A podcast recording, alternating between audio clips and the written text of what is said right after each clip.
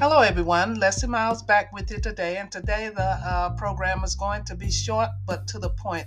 And the topic today is what makes the black man uh, special in the eyesight of God.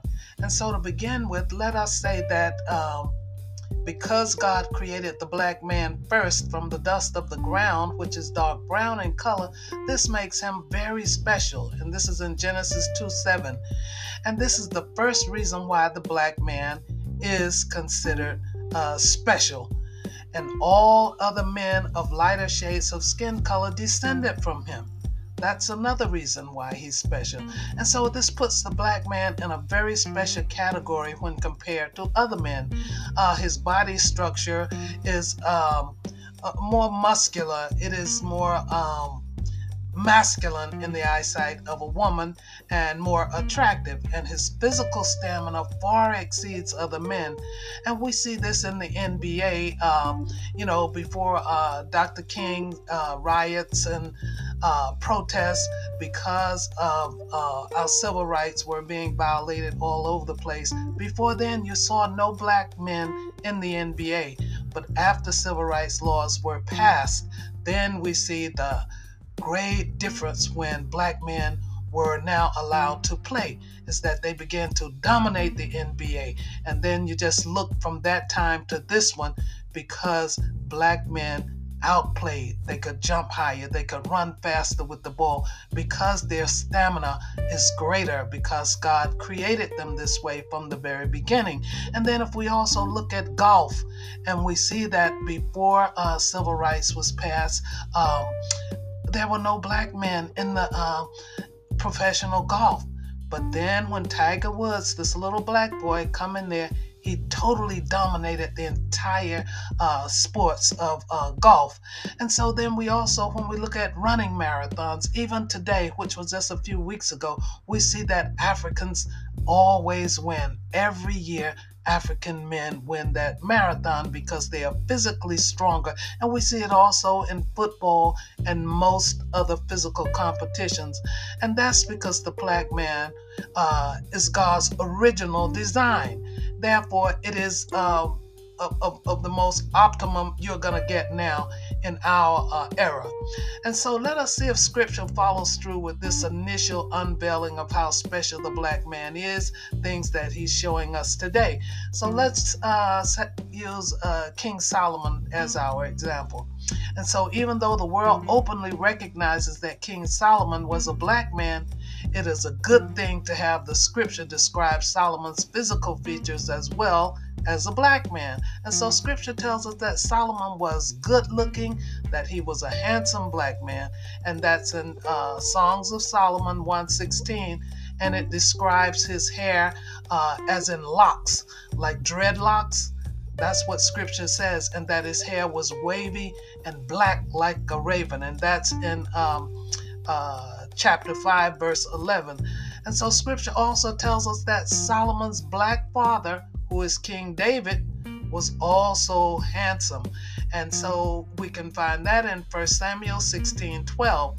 And those so uh, this confirms how special black men are because these two men, King Solomon, King and King David, were the greatest two kings of ancient Israel, and they were black men.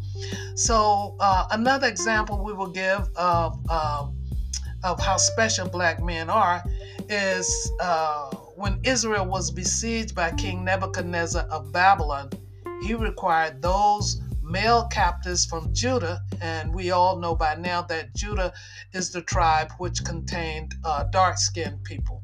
And so when he uh, captured these men, uh, you know, he required some of them to work, you know, in his realm. And so, but you had to meet very high standards. King Nebuchadnezzar had very high standards to work in his realm.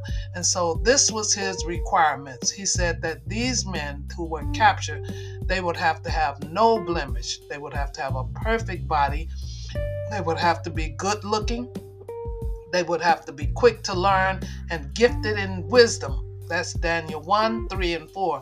And so, after King Nebuchadnezzar examined these dark skinned men of Judah, he found them to be 10 times better than his own men uh, within his realm, 10 times better. And that's Daniel 120. And so let us black people lean into God's revelation of the roles black men played in the Bible. Our people needs to hear these things. We need to hear them.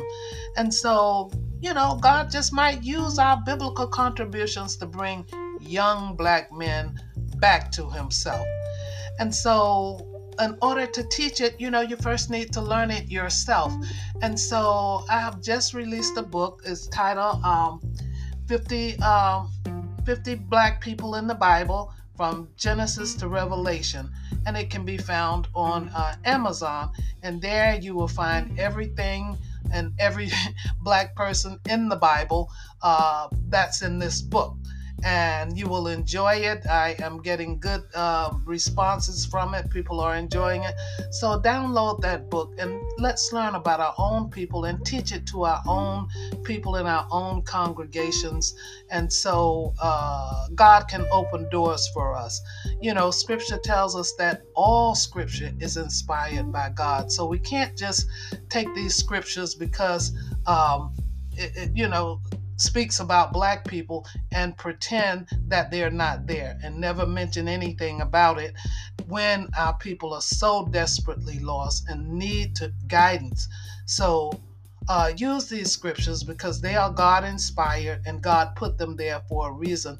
Otherwise, He would never have pointed out uh, small things like um, uh, Simon of Cyrene. He wanted you to know that he was from Cyrene because that's Africa.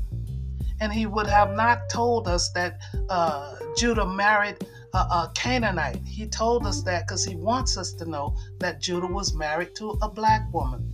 And he would not have told us that Moses was married to an uh, Ethiopian African woman but he left it there because he wants black people to know that we are also included because we do know from the time the bible uh, hit its release in 1611 no religion no uh, movie no uh, illustration in the book ever have uh, depicted a black person as though we don't exist so god is now showing us that we do exist in his scriptures and we played major roles. So, uh, this would be a good book if you want to learn more and you want to uh, be accurate about it because everything is followed through with scripture.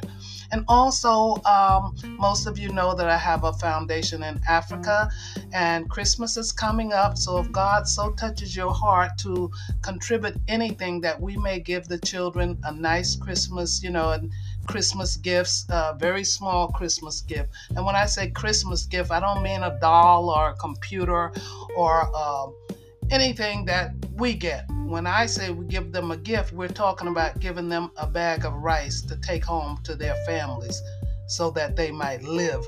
So, uh, if God moves in your heart to contribute something, I certainly would uh, appreciate it. Or you can subscribe to this podcast by. Um, you know, just subscribing for $4.99 a month. That's what we do with the uh, money that we generate from the podcast. Is that we uh, contribute toward the foundation in Africa.